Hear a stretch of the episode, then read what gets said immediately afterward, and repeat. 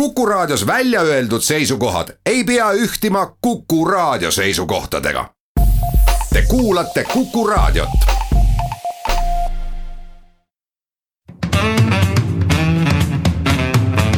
muuli ja Riikoja tere päevast, head kuulajad, kell on seitse minutit üksteist läbi, et on reedene päev, siis on saate Muuli ja Riikoja aeg ehk Kalle Muuli ja Indrek Riikoja on stuudiosse tulnud ja ütleme niimoodi, et teemad on juba õhus, vestlused juba käivad. aga heidame esmalt pilgu sellele, millest tänases saates räägime, noh ega me ei saa kuidagi teistmoodi, kui me alustame ÜRO ränderaamistikuga ja sellega, et valitsus otsustas eile seda mitte toetada, mis tähendab, et Eesti ei lähe selle algatusega kaasa. teiseks räägime värskest erakondade reitingust, siis uus erakond Eesti kakssada on ka nüüd ametlikult pildil olemas. jah, äh, räägime ka politseist, nimelt äh, teatud mõttes äh, politseiameti peadirektor Elmar Vahel nädala alguses lõhkas uudispommi, kui nii võib öelda, öeldes, et kui vaadata lähemat viite aastat, siis Eesti politseid on ees ootamas katastroof, sellepärast et väga paljud politseinikud jõuavad pensioniikka ja saavad hea eripensioni peale koju jääda. neljandaks äh, kipub enne valimisi püsirubriigiks, püsirubriigiks muutuma see, kes millisesse parteisse astus või kuskilt välja astus, et sedapuhku siis tuleb juttu Imre Sooäärest ja Andrei Korobeinikust, kes olid äsja Reformierakonna liikmed ja nüüd on siis Keskerakonna liikmed. ei ole Vaba, liikmed, kandideerivad. kandideerivad no, Keskerakonna nimekirjas. mis see vahe on, võiks sinna peale küsida ja räägime ka siis uuest erakonnast, Elurikkuse erakonnast saate lõpuks. muuli ja Riikoja aga alustades ÜRO ränderaamistikust, meil on siin äh, Isamaaliidu esindaja ka stuudios olemas ja. ei ole, ma ei esinda siin Isamaaliitu, see on täiesti vale meil on siin Isamaaliidu liige ja Isamaaliidu juhtkonnale lähedalt seisev isik stuudios ka omast käest olemas, olemas Isamaaliit. noh, suuresti Isamaaliit osalt, no ikkagi me võime öelda peamiselt nii-öelda lähenevaid valimisi silmas pidades nii-öelda lasi, kukutas läbi võimaluse, et valitsus toetaks ÜRO ränderaamistikku ja siin on nagu, muidugi siin on kaks asja. et, et üks asi on nii-öelda see ränderaamistik, selle sisu ja, Eesti riigi seisukoht nüüd sellest. teine asi on muidugi välisministeeriumi käitumine, et välisminister Sven Mikser on, on küll nii-öelda väga jõuliselt selle raamistiku eest seisnud. rääkinud äh, väärtustest ja kõigest sellest, mis kõik jutt on jumala tõsi. aga samas ega selge on see, et, et välisministeerium väga selgelt jooksis lati alt läbi, kui seda äh, kui seda teemat, iseenesest tegemist on ju asjaga nagu ÜRO-s äh, igal istungjärgul kiidetakse heaks kümneid samasuguse mõjuga deklaratsioone. aga kuna see teema, äh, ränne, sellele on küll pagulaste ja kõike seda temaatikat üritatud külge pookida. mida tegelikult see dokument siiski ei käsitle. aga kuna see teema on nagu nii tundlik, siis äh, välisministeerium ilmselgelt oleks pidanud nii poliitilistes ringkondades kui ka, kui ka avalikkuses sellest teemast rohkem juttu tegema, mitte seda nii-öelda tavapärasel vaiksel moel toimetama. ja noh, teine asi, et see, et, et selle dokumendi eestikeelne tõlge valmis alles eile õhtul on ka ikkagi muidugi jäme möödalaskmine, väga jäme möödalaskmine. et selles mõttes välisministeeriumi kommunikatsioon oleks kindlasti saanud, pidanud olema, mitte saanud olla või võinud olla, kindlasti oleks pidanud olema märksa nagu märksa aktiivsem. teine pool on see jah, mis on siis nüüd Eesti Vabariigi seisukoht ja ega tõsi on ikkagi see, et kui seni nii-öelda meie poliitikas on valitsenud põhimõte, et nii-öelda välispoliitiliste, välispoliitilised teemad ja, ja kaitsepoliitika hoitakse nagu sisepoliitikast lahus, siis, siis, siis seda põhimõtet siin ilmselgelt murti. esimesena tegi otsa lahti konservatiivne Rahvaerakond, kes pani internetti üles petitsiooni ei suveräänsust ohustavale, kuidas selle asja nimi on, ei suveräänsust ohustavale Marrakechi migratsioonileppele. et äh, kes seda petitsiooni loeb, see näeb, et noh, et see petitsioon tegelikult koosneb ikkagi noh, valdavalt valedest, äh, pehmemal juhul valesti tõlgendamistest ja, ja, ja veel pehmemal juhul lihtsalt asjade valesti nimetamisest. aga need äh, kümme tuhat ma ei tea, kui palju, kümme tuhat, kakssada kuuskümmend viis inimest, kes oma hääle sellele on lisanud, on muidugi on muidugi haledalt nagu petta saanud, sellepärast et selles lepingus ei ole kõiki neid asju, mida, mida EKRE selles petitsioonis räägib ja. ja mul on nagu siiralt ja südamest on kahju, et, et Isamaaliit on, et Isamaaliit on selle, selle kõigega nagu kaasa läinud. räägib nendest hüpoteetilistest, teoreetilistest ja ma ei, ma ei oskagi nimetada, mis ohtustest. Indrek räägib..., ma katkestan ühe küsimusega, et kui, kui sa räägid kaasaminemisest eh, siis sa peaksid tõesti eeldama, et me läheme kaasa. miks sa siis ei arva seda miks sa arvad, et me EKRE-ga läksime kaasa, miks sa ei arva, et me näiteks äh, Reformierakonna aseesimehe, äh, fraktsiooni juhi ja endise välisministri Jürgen Ligiga kaasa läksime?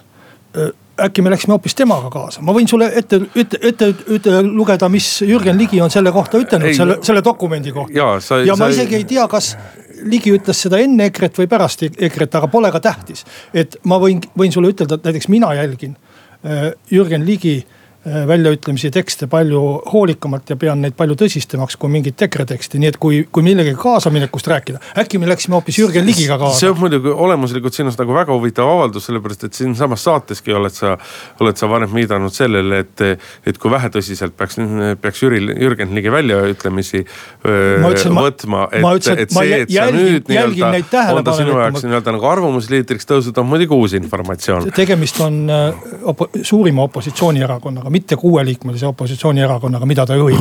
vaid, vaid tegemist on kolmekümne liikmelise opo, opositsioonierakonnaga, selles mõttes. mitte kolmekümne liikmelise opositsioonierakonnaga, vaid kolmekümne liikmelise fraktsiooniga opositsioonierakonnaga riigikogus. just ja, ja tema on nimetanud seda salasobinguks ta on sõnaselgelt ütelnud, see asi tuleb peatada ja nii edasi ja nii edasi, et. Äh, no vaata, ega EKRE, ega EKRE kirjutab ka, ega EKRE kirjutab ka sellesse, äh, selles petitsioonis, kuidas äh, kuidas illegaalne immigratsioon muudetakse legaalseks ja migratsioon saab sisuliselt inimõiguseks.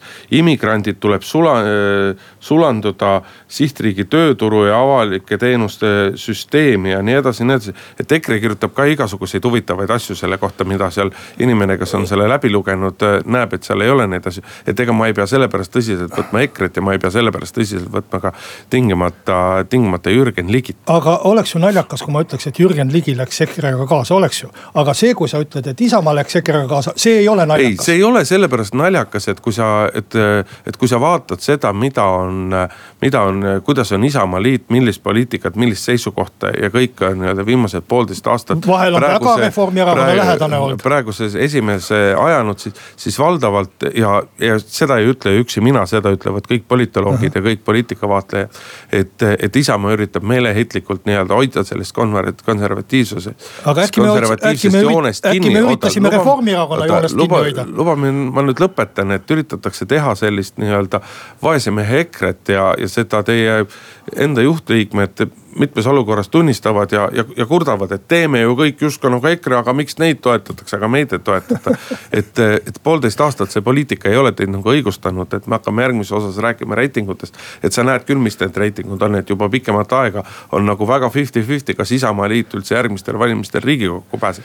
et see poliitika ei ole, te olete sellist poliitikat üritanud viljeleda, aga see ei ole teile ka mitte mingisugust edu toonud. ma püüdsin siin näidata natuke seda, kui, kui vähetõsine selline jutt on kui, kui sa vaatad, et äkki, äkki me tahtsime teha vaese mehe Reformierakonna hoopis, kuna me, äh, kuna me läksime Jürgen Ligi jutuga kaasa.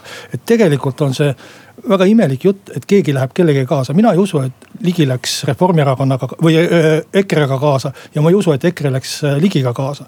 samamoodi ei usu ma seda, et Isamaa läks emma-kummaga neist kaasa, Ligiga või Jaak Madissoniga. tead Kalle, vahel ma lihtsalt, ma, ma Indrek, imestades kuulen ja vaatan sind, me oleme, me oleme tundnud kakskümmend aastat, me oleme väga arvad, pikalt koos töötanud. et ajakirjanik, ajakirjanik Kalle Muuli oleks rääkinud ikka risti vastupidist juttu kui see, mida ajakirjanik, poliitik Kalle Muuli räägib. aga miks sa ei arva, et, et mul võib Ligist sõltumatult samasugune arvamus olla nagu temal?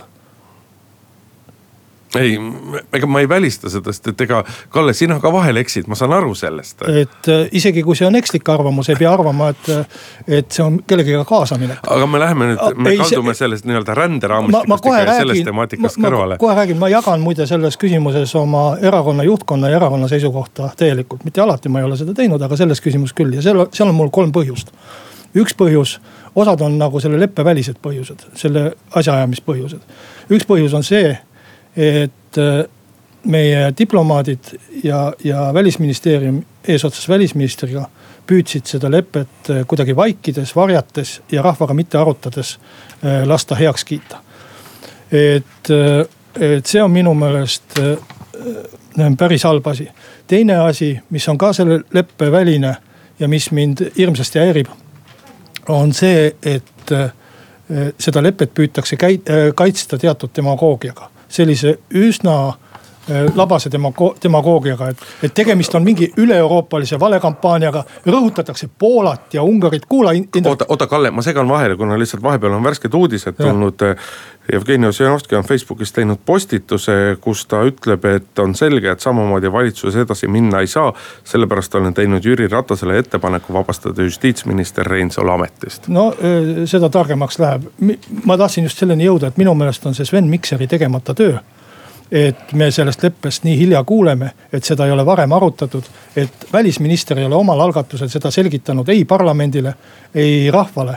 ja, ja kui keegi peab siin tagasi astuma, mina ei ütle, et ta peab seda tegema, aga kui keegi peaks kaaluma tagasiastumist, siis see on kindlasti välisminister. aga, aga, aga seda lepet kaitstakse ka sellega, et, et me läheme Poolaga ja Ungariga ühte väärtusruumi. ma ütlen seda, et maailma suurimad riigid ei ole, ei ole seda lepet toetamas. USA maailma sõja, suurima sõjalise jõuna ja meie suurima kaitsjana ei kiida seda lepet heaks. Kalle, kuulame reklaami ära ja siis läheme selle teemaga edasi. muuli ja Riikoja. jätkame saadet siis äh, värske uudisega, et äh, sotsiaaldemokraatide juht Jevgeni Ossinovski on teinud peaminister Jüri Ratasele ettepaneku vabastada justiitsminister Urmas Reinsalu ametist. põhjusel, et äh, Urmas Reinsalu äh, juhtis siis äh, Isamaa valitsusdelegatsiooni, kes siis blokeeris eile rändeleppe heakskiitmise valitsuses. no mis ma oskan selle peale ütelda sisuliselt ju Jevgeni Ossinovski kutsub üles Jüri Ratast, peaministrit, rikkuma koalitsioonilepet täpselt samal viisil, nagu ta ise seda selle avaldusega rikub. koalitsioonileppes on kirjas ja, ja kooskõlastatud. no see detail nüüd selles mõttes päris õige ei ole, et, et peaministril on ikkagi õigus iga ministrit ametist vabastada. koalitsioonileppes on, on, on kirjas, millised erakonnad määravad millised ministrid. seda küll ja..., aga noh, vaata peaminister on nagu, on selle valitsuse juht, et peaministril ikkagi on õigus, lepime selles nagu kokku. peaminister ei saa otsustada, kes on Isamaa poolt esitatud justiitsministriks. et kui ta peaks. seda küll, aga peaminister saab otsustada, et, et, et üks teine, on see siis Keskerakonna, sotside või Isamaa minister ei sobi sinna, seda sellist õigust. klauslit, et keegi saaks ütelda. et kas see valitsus suudab pärast normaalselt edasi töötada, see on küsimus omaette. et kui sotsid otsustavad, et Jevgeni Ossinovski on sotsiaalminister või sots-, töö- ja tervishoiuminister, siis sisuliselt ei saa Keskerakond ütelda, et äh, see on nagu valesti pandud minister. jah, ma möönan, et loogiline oleks, et peaminister saab endale kabinetti valida, et kui keegi on talle tõesti väga antipaatne. aga öö, äh, otseselt nagu mu meelest koalitsioonilepe sellist asja ei võimalda, aga see selleks. et räägime asja sisust, et ma läksin kogemata tõesti formaalsetele külgedele ja, ja tähelepanu juhtima, aga. aga noh, eks see asja sisu ole tegelikult enda ministri äh, tegemata töölt tähelepanu ärajuhtimine Sven Mikser on olnud vastutav selle rändeleppe eest. ta oleks pidanud tooma selle aegsasti rahva ette, ta oleks pidanud tooma selle aegsasti äh, parlamenti. Öeldakse, et kuskil märtsis arutati, tegelikult leppetekst valmis alles üheteistkümnendal juulil tänavu süvi, äh, suvel ja pärast seda ei ole seda kuskil arutatud. ei valitsuses, ei parlamendis, ei, ei fraktsioonides ega kuskil. ja see on Sven Mikseri tegemata töö ja see, mida Ossinovski praegu tahab teha, tahab tähelepanu ära juhtida oma ministri tegemata töölt ja ütelda, et Urmas Reinsalu on selles süüdi, et Sven Mikser ei teinud tööd küsin, nojah, ütleme, et Jevgeni Ossinovski kindlasti jääb sinuga risti, risti vastupidisele arvamusele. ausalt öeldes ei, ei nagu huvita tema arvamus eriti. ikkagi, et mis nagu, mis nagu valitsus saab, sest et äh, tegelikult ju eile pärast kabineti nõupidamist, kui see otsus, otsus langes, siis kohe nii-öelda poliitringkondades hakkas kohe kummu pihta, et. et sotsid lähevad valitsusest ära, sotsid on, on, on juhtunu peale solvunud ja ma mõistan nende solv-, solvumist täiesti, kuigi nagu ma ennemgi ütlesin, siis välisministeeriumi ja välisministri suunaline kriitika on õigustatud, et loomulikult oleks pidanud sellest kõigest märksa varem, märksa rohkem rääkima. kas meil küsimus on tänasel hetkel see, et, et, et kas Eesti saab endale lubada olukorras, kus valimised on kohe tulemas, kus riigieelarve on vastu võtmata siiamaani. et meil tekiks valitsuskriis ja valitsus selles koosseisus läheks nagu laiali. eks äh eks sotsid peavad mõtlema, kas, kas see on, on nende poolt vastutustundlik käitumine või mitte. kui sa tähele paned, siis ega keegi neid ju valitsusest ära ei aja. ei Isamaa ei ole ütelnud, et nad peaksid valitsusest ära minema. Urmas Reinsalu ei ole ütelnud, et, et peaksid valitsusest ära minema. ja ammugi ei ole seda äh, Keskerakond ega Jüri Ratas ütelnud, nii et see on sotside enda otsus. ja, ja me peaksime vaatama, on nad siis vastutustundlikud valitsuspartnerid või mitte. no üks asi on sotside otsus ja sotside enda vaatamine, aga teine osa on, on muidugi peaminister Jüri Ratase roll kõiges selles. et, et ilmselgelt nagu Jüri Ratas peaministrina oleks pidanud rohkem ja jõulisemalt tegelema selles suunas, et ühest küljest leida, leida nii-öelda see konsensus äh, eelnevalt või, aga seda on ju kõik osapooled tunnistanud, et peaministri roll väga suur ei olnud. ma võin ütelda äh, Jüri Ratase kaitseks seda, mitte et ta vajaks mind advokaadina, aga, aga saan ütelda seda, et Mikser ei jätnud talle aega aega on nii vähe Marrakechini jäänud selle leppe heakskiitmiseni et selleks, et leida konsensus, selleks, et lepitada pooli, selleks on alati vaja lepitajale aega no,. ja, ja Mikser jättis ta aja hätta lihtsalt. selle Marrakechini on aega veel neli nädalat, tegelikult aega just. on maa ja ilm, sellega jõuab, jõuab igasuguseid. ei, see, see ei ole päris nii, et, et president otsu, otsustab tol hommikul, et ma nüüd sõidan, see ei käi nii. et seal tuleb natukene varem ikkagi teatada. no ütleme niimoodi, et seda tegelikult seda aega siiski veel on, eks ole. aga noh, täna, aga tänasel hetkel no mina nagu hästi, hästi selle selles mõttes tõesti nagu ette ei kujuta, et noh. Jevgeni Ossinovski paneb küll väga, paneb küll väga julgelt eh, tänasel hetkel ja, ja pigem noh, kui me nagu vaatame, siis. et, et kui keegi nagu löögi all ministritest on, siis on see tõepoolest ikkagi nagu välisminister, et äh, et noh, ütleme Ossinovski nagu sellist sammu tõenäoliselt keegi väga ei oodanud. no öö ilmne oli, kui sa vaatasid eilset AK-d, mis noh, kui me räägime rahvale nähtavatest asjadest ja, ja, ja mitte sellest, mis telgi taga toimub siis Sven Mikser ju istus seal nii, et peaaegu nagu nutma hakkamas. no sa, sa ikka praegu poliitilisele konkurendile nagu mõnuga paned, mõnuga paned, et see on seesama, et no,. Si et, sisul, et, et, et rändelepe, et rändelepe sisaldab neid, neid punkte, mida seal ei ole. no kuulge, nutma hakkavad, Sven Mikserit ei, ei olnud ka ikkagi eilses AK-s, et ta oli küll väga vihane, Sven Mikser, aga nutma hakkamisest oli ikka asi väga seal kaugel. ta ju peaaegu et rääkis sellest, et kujutage ette, ma pean nüüd valitsusest ära minema, et, et um, umbes selline see. sinu jutt on nagu, nagu EKRE petitsiooni. seda võib, seda võib üle vaadata, ma soovitan inimestel kolm korda seda vaadata, kuidas Mikser esines eile hakkas. mina täna hommikul vaatasin, vaatasin üle et see, et su jutt on tõesti nagu EKRE petitsiooni tekst. no ei ole asju, aga kirja saame need ikka panna. Äh, me vaatame kindlasti, kes nüüd äh, seal valitsuses nutma hakkab, ma, ma väidan seda, et äh, Isamaa see kindlasti ei ole, me käitume meelekindlalt, meie jääme sinna valitsusse alles ja meie ei lõhu seda valitsust. noh, aeg näitab, aga meie peame tegema siin pausi, kuulame pooltunni uudised ära, oleme siis eetris tagasi. muuli ja Riikoja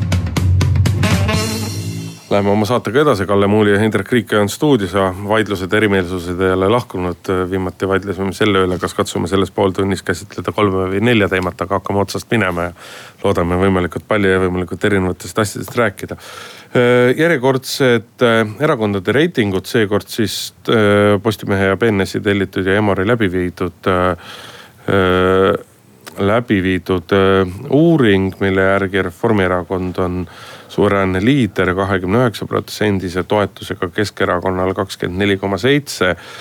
EKRE-l seitseteist, Sotsiaaldemokraatlikul Erakonnal kümme koma seitse, Eesti kahesajal kaheksa koma viis ja sellega nii-öelda parlamenti pääsejate ring justkui saabki läbi, ehk selle uuringu järgi parlamenti pääseks viis erakonda, sellepärast et Isamaa toetus on neli koma kuus protsenti ülejäänutel ikkagi väga vähe Vabaerakonnal kaks koma neli ja, ja kohe-kohe loodaval elurikkuse erakonnal ümmargune, ümmargune null, et eks see, et Reformierakond nii-öelda jätkuvalt hoiab oma edu edu Keskerakonna sees, ees on, on oma tähendus.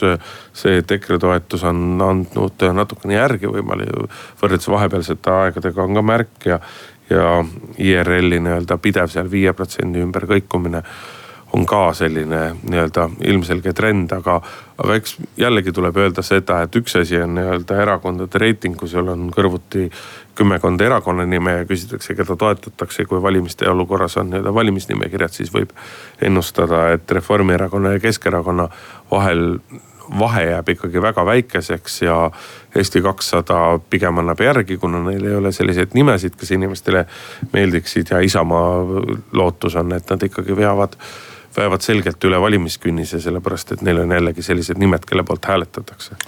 Noh, tore, kui sa nii arvad, ma tegelikult selle küsitluse puhul räägiks võib-olla, et ainult kahest asjast või kahest erakonnast, üks on, üks on siis Eesti kakssada, mis on esimest korda pärast ametlikku asutamist ka küsitlustes. aga on ka varem olnud küll, küll siis liikumise nime all ja teine võib-olla, mis nagu pälvib tähelepanu, aga päris kindel ei ole, on sotside kolme protsent, kolmeprotsendiline langus siis neljateistkümne pealt üheteistkümne peale. aga seal üheteistkümne peal on sotsid ka enne olnud.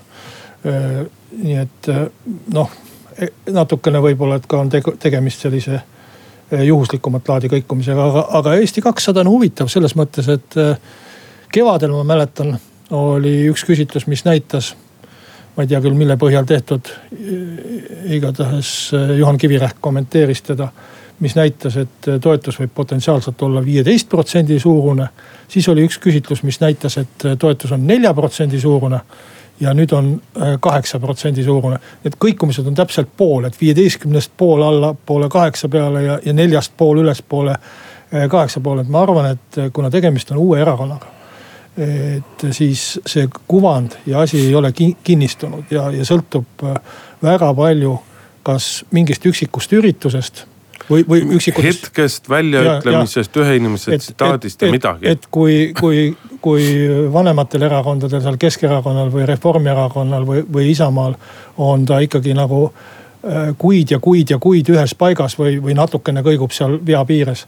et siis äh, siis eh, Eesti kahesaja puhul me võime seda kõikumist oodata edaspidi. ma üldse ei imestaks, kui neil järgmine kord oleks neli protsenti või, või järgmine kord oleks viisteist protsenti. et eh, see sõltub, ma arvan, sellest, kes kus parajasti midagi on esinenud või mida inimene on lugenud enne küsitlust, et kuna, kuna tegemist on nii noore ja ja, ja värske erakonnana, et äh, peame laskma natuke settida. piisab jah ka sellest, kui Kristiina Kallas paar korda ütleb äh, kõva häälega välja, et ikkagi igal juhul topeltkodakondsus kõigile inimestele no, ja, ja, ja reiting kohe muutub. eile, eile ma vaatasin, kuidas äh, üks Eesti kahesaja liidritest Eesti Televisioonis rääkis, et uksed tuleb kohe teha lahti võõrtööjõule kõigile. et ma arvan, et sellised esinemised kõik alles kujundavad selle erakonna nagu Äh, mainet, seisukohti ja, ja, ja muid asju, mille alusel neid saab üldse hinnata. no kõige tähtsam ongi see, et mitte ainult mainet äh, ja nägu, vaid ikkagi just nimelt see, et mis on selle erakonna siis programm, mis on tema sisu ja mis on tema maailmavaade. muuli ja Riikoja nii nagu väga paljud riigiasutused, nii ka Eesti Vabariigi politsei tähistab sellel aastal, politsei siis konkreetselt sellel nädalal oma sajandat sünnipäeva ja selle puhul Elmar Vaher andis väga kõneka intervjuu nädala alguses Postimehele, kus ta muuhulgas ütles ja, ja loomulikult jäi see ka kõige rohkem, kõige rohkem kõlama, et Eesti politsei seisab kriisi lävel ja selle kriisi põhjus peitub tõsiasjas, et ligi kolmandik osadel andmetel ka viiendik, sõltub millised töötajad kõik sinna sisse arvestada. aga ühesõnaga noh, ligi kakskümmend kuni kolmkümmend protsenti töötajatest seisab olukorra ees, kus nad lähiaastatel võiksid minna pensionile, saada politsei eripensioni ja kuna seaduses ei ole fikseeritud võimalus, et politseinik võib töötada ja samal ajal ka eripensioni, ka eripensioni saada, et siis need inimesed lihtsalt lähevad pensionile ja politseil ei ole kuskilt elavtööjõudu võtta, et äh, siseminister Andres Anvelt, sotsiaaldemokraat, on muidugi tõtanud, tõtanud äh, nii-öelda neid sõnu pehmendama, täna intervjuu ka vist Postimehes igaks juhuks mürki ei võta, aga ühesõnaga tänases intervjuus ka kinnitab, et, et ükski valdkond ei ole, ei ole selline, kus, mis oleks täielikult katmata, et kindlasti siseturvalisus saab tagatud ja inimesed ei pea muretsema. aga ega ta selge on, et, et politsei seisab selles mõttes suur, suure probleemi ees, et, et, et, et kui sul ikkagi nii suur hulk inimesi võiks minna väga lühikeses ajavahemikus töölt ära, siis kuidas sa selle organisatsiooni jätkusuutlikkust tagad ja ega Elmar Vaheril muidugi häid lahendusi ei ole, sellepärast et politseinike õppeasutustest tuleb peale täpselt nii palju, kui tuleb, see on nii-öelda aastateks ette teada, palju neid oodata on. politsei palgad on ka jätkuvalt sellised, nagu nad on. erase, ütleme muudest valdkondadest inimesi tagasi meelitada, neid, kes on läinud, on väga keeruline selle palkade juures. et ega tal nagu väga palju häid lahendusi või väga palju variante ei ole noh, kui sa ütled siin, et äh, kui palju äh, sisekaitseakadeemiast äh, politseinikke kuskile peale tuleb, siis ma ütleksin, et me peaksime kõigepealt vaatama, palju äh, naiste sees, seas, seest meile lapsi peale tuleb. et äh, et kõik hakkab sealt pihta ja tegelikult, kui me vaatame ükskõik millist valdkonda. ei, seda küll, aga kui me räägime siis, viie aasta perspektiivis, siis siin meil ei ole nagu sündivusest mõtet rääkida. seda küll, aga, aga viie aasta perspektiivis on meil mõtet rääkida õpetajatest kelle kohta me räägime juba kakskümmend aastat, et äh, kohe nad praktiliselt surevad välja, sellepärast et õpetajaskond on nii vana. ja noori õpetajaid kuskilt peale ei tule. täpselt samamoodi me räägime perearstidest. aastaid juba ilmuvad Eesti ajalehtedes uudised, et perearstid lähevad kohe pensionile ja, ja kuskilt perearste juurde tulemas ei ole. et eks selles olukorras, et ma arvan, et politsei olukord selles mõttes ei ole eriline. Äh, iseasi on see, et noh, pensionär on lihtsam õpetajana töötada. ja, ja võib-olla, et ka perearstil on lihtsam pensionärina töötada kui, kui politseinikul, kes peab pätti püüdma ja pätt äh, tavaliselt ei ole pensionär, vaid noor ja elujõus mees aga, aga, aga jätaks selle kõrvale. stereotüübid, stereotüübid, kallis Kalle. noh, kui sa vaatad nagu vanglate koosseisu, siis siis seal ei ole midagi teha, seal vanus on selline. aga, aga ma arvan, et iseenesest politseipealiku seisukohta ma jagan ja, ja, ja, ja ka sotsiaaldemokraadist siseministri seisukohta jagan selles mõttes, et mu meelest, kui kõikidel inimestel on võimalus saada pensionit ajal, kui nad töötavad, siis põhimõtteliselt see võimalus peaks olema ka politseinikel. noh, arutada võib selle üle, kas nad peavad eripensionit saama või peavad nad saama lihtsalt oma äh, vanaduspensioni, mis neil oleks nagu muidu saada. et seda, ma arvan, et seda peaks detailsemalt analüüsima ja arutama. aga, aga olukord, et inimene kas töötab või saab pensionit samal ajal kui teistes eluvaldkondades eh, võib mõlemat korraga saada, nii palka kui pensionit. et see ei ole politseinike suhtes kindlasti õiglane ja, ja kui meil on võimalik sellega eh, hoida inimesi tööl, pakkuda neile erialast tööd, seda, mida nad on teinud ja hästi oskavad.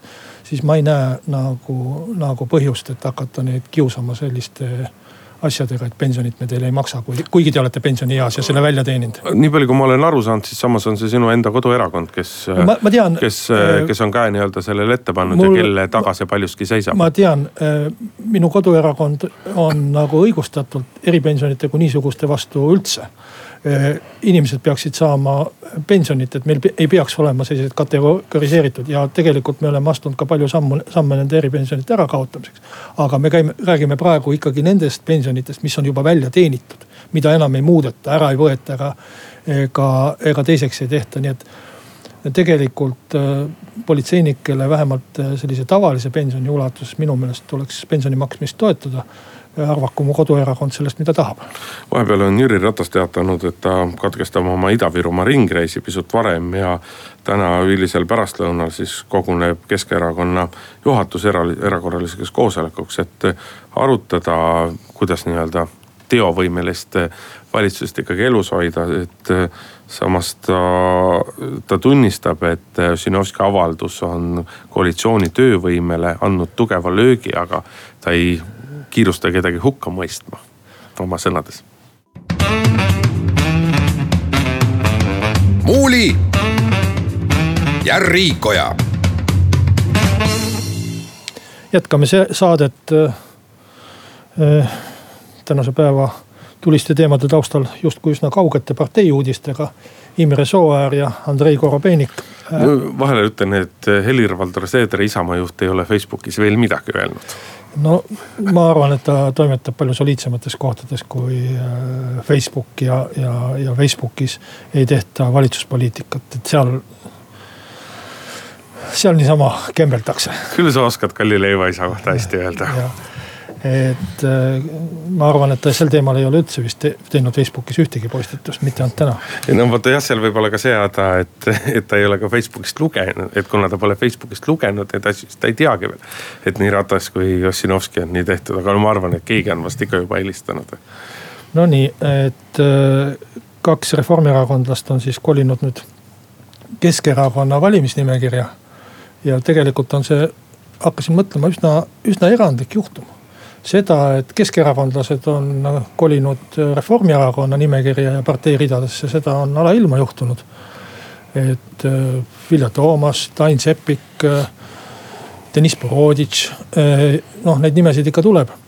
ja, ja aga vastupidine, kus oleks Reformierakonnast hakatud kuskile teistesse erakondadesse minema, see on tõesti üsna Äh, üsna haruldane juhtum ja, ja minu meelest nagu väärib äh, selles kontekstis kindlasti tähelepanu. no tähelepanuväärne on kahtlemata ka, ka see, millise, millist äh, ma ei oska seda isegi mitte poliittsirkuseks nimetada, vaid lihtsalt tsirkuseks nimetada. kuidas nad tegid, kuidas nad sellest teada andsid, et noh noh, ütleme, et Andrei Korobeinikuga olles nagu mõningaid kokkupuuteid omades, siis mulle jääb küll sügavalt arusaamatuks, et miks temale näiteks küll oli.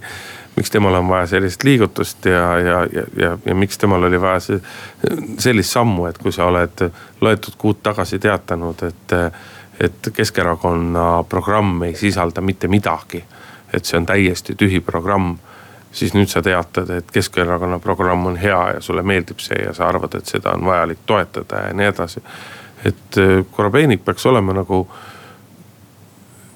selgrooga inimene, päris nagu edukas ettevõtja, et, et mille pärast on nagu vaja oma nägu nagu nii palju muuta, et, et kas tõesti siis riigikogu liikme koht on, on nii ihaldusväärne amet talle või no ma ei tea, minu meelest. Äh, Imre Sooääre puhul ma saan aru, eks ole, et, et tore on olla sellises kohas tööl. ma, ma arvan, et äh, mõlema puhul äh, noh, ei ole see nagu põhiargument, et tegelikult on see müstika, ma arvan, et me võimegi jääda siin neid põhjusi välja mõtlema ja, ja, ja pakkuma, et see on nagu see. aga põhjused on tõenäoliselt nii lihtsad, et me ei oska lihtsalt nende peale tulla. ei tea, väga oluline asi minu meelest on see, et nii Andrei Korobeinik, Korobeinik eriti aga ka Imre Sooäär olid äh, omal ajal äh, praegusele erakonna esimehele Kaja Kallasele hästi noh, sellised lähedalt seisvad või, või. lojaalsed. Äh, või, või igatahes nende, nende vaated olid üksteisele lähedal ja nad, nad olid nagu noh, sellised sümpaatsed üksteisele. ja, ja kui, kui keegi Kaja Kallast üldse toetas, siis omal ajal, siis see oli Andrei Korobeinik. et seda imelikum on, et nüüd on nagu need suhted muutunud. et võib-olla äh, Kaja Kallase kõige lähemad toetajad või, või austajad, parteilises mõttes austajad, et äh, on, ootasid temalt midagi teistsugust. võib-olla ootasid, et nendest saavad nüüd äh, lähimad nõuandjad või, või, või, või saavad nad mingeid positsioone või ma ei oska seda ütelda. aga, aga tundub, et seal leeris on mingit sellist kummalist pettumust, mis, mida ei peaks kaasnema sellega, kui, kui sinu poolt nagu Äh, austatud ja toetatud juht saab erakonna juhiks. et just seda on, et kui me vaatame nagu ka seda meeskonna komplekteerimist, vaatame näiteks aseesimehi. Urmas Klaas, Tartu linnapea on üks aseesimees. Äh, Jürgen Ligi, äh, fraktsiooni esimees on teine aseesimees. siis seal vahel käivad ju esimehe ja aseesimehe vahel käivad pige, pide, pidevalt mingid lahkarvamused, et Äh, Klaas ütleb, et tselluloositehas on halb, Kaja Kallas ütleb, et tselluloositehas tegelikult on vajalik. Äh, Jürgen Ligi ütleb, et rändelepe on salasobing ja tuleb kohe peatada. erakonna esimees ütleb midagi muud. et äh, mulle tundub, et, et see meeskond on kuidagi niiviisi komplekteeritud, et see tekitab mingit raha, rahulolematust nende inimeste seas, kes tegelikult on Kaja Kallast väga kaua toetanud ja, ja see, see peegeldub, ma arvan ka selles, et Korobeinik ja Sooäär, minu meelest on see alatu käitumine. hüpata sellisel kombel ja, ja sel kombel nagu irvitades teise erakonda. et ma nagu võib-olla peaksin nagu poliitilise konkurendina rõõmustama, aga ma ei rõõmusta selliste poliitiliste käitumiste üle ja sellise poliitilise kultuuri üle. et mina arvan, et selliste inimeste poolt ei peaks valimistel hääletama. noh, alatu või mitte, poliitikas noh, ütleme, et ega eetilistes väärtustes nagunii liiga palju poliitikas ei, ei juhindu, et võta siis rändelepe no,, võta ennem valimisi vahel on vaja erakonda vahetada, ma saan aru, aga Marko Mihkelson läks ka Reformierakonda, aga tema kohta ma nii ei ütle. aga, aga see oli ikka tehtud praegu Sooääre ja Korobeiniku poolt selgelt noh, noh pilkaval, irvitaval ja inetul moel jah, Keskerakonna jaoks iseenesest muidugi noh, ütleme, et ei ole sellest olukorrast midagi kaotada, et tegemist ei ole nüüd maailma kõige suuremate häälemagnetitega, samas on nii-öelda arvestades Keskerakonna suurt toetust, on neile võimalik siiski nii-öelda tagada üldnimekirjas koht, mis neid ka riigikogu riigikokku sisse aitaksid, aga Keskerakonnale on veel nii-öelda nagu olulisem näidata, et mitte meilt ei minda ainult Reformierakondaga, vaid tullakse vastu. et selles mõttes on see Keskerakonna jaoks on see kindlasti positiivne, aga, aga küsimus on jälle jah, selles poliitika eetilisuses ja kõiges selles. ühe mõttetera ma ütleks siia lõppu, et kui kõik on olnud juba kõikides erakondades, siis on kõik erakonnad lõpuks ka ühesugused. noh, nad ongi ühesugused, neil on üks, üks programmiline eesmärk saada võimule Muuli ja Riikoja. saate lõpetuseks hästi ruttu siis ka ühest uuest äh, tõenäolisest erakonnast ehk Äh, elurikku, elurikkuse erakond, mitte elurikkumise erakond. elurikkuse erakond, äh, no minul on alati ikkagi kõige rohkem küsimus kogu selle elurikkuse erakonna puhul on. tahaks küsida, et kelle ta elu, elu ta siis ära rikkus või? ei, ma isegi seda ei tahaks küsida, aga minul on lihtsalt see küsimus, et kui Artur Talvik on nii-öelda nagu poliitmaastikul, et ega ta on ju väga aktiivne ja väga tubli inimene, räägime vabatahtlik tegevus pääste, merepääste vallas, kõik noh kulda väärt, et selliseid inimesi on Eestis olemas, aga kui inimene on nagu poliitiliselt näidanud, et ta suudab, et ta suudab väga oskuslikult, mitte väga pika ajaga ühe erakonna nii-öelda toetust katastroofiliselt langetada et millega on ta suutnud veenda neid viitesadat inimest, kes tänaseks elurikkuse erakonda on astunud, et ta järgmise erakonnaga oskab nagu teha paremini, et, et, et millega ta on nagu ära veennud, liiatigi kui uuringutes äh, viimasel ajal on nii-öelda elurikkuse erakonna järgi sihuke toetusprotsent on ümmargune null olnud huvitav on ka see, et Arto Talvik on ju pikka aega rääkinud, et erakonnad on saatanad ja üldse ei peaks erakonda astuma, ega ise ei astunud kunagi väga pikka aega erakonda. ei olnud nõus KOV-i valimistele Vabaerakonna nimekirjadega kujut, välja minema. kujutada ette teda nüüd veenmas viitsadat inimest parteisse astuma, et see on omaette nagu. aga näed, tal on see õnnestunud, kui ta ei ole leidnud mingis, midagi materiaalset, mida nii-öelda noh, noh üldse mitte halba, et aga ikka antakse ju räägid midagi, annad helkuri, annad šokolaaditahvli või midagi, et selles mõttes. et siin ei juhtuks muidugi sellist asja. ma ütlen et... ühe, ühe ilma irooniata lause ka, et minu meelest on hea, kui inimesed äh, tahavad poliitikaga tegeleda ja kui nad tulevad poliitikasse. ja ma õnnitlen Elurikkuse Erakonda sellel puhul, et nad said need viissada inimest kokku. muuli ja Riikoja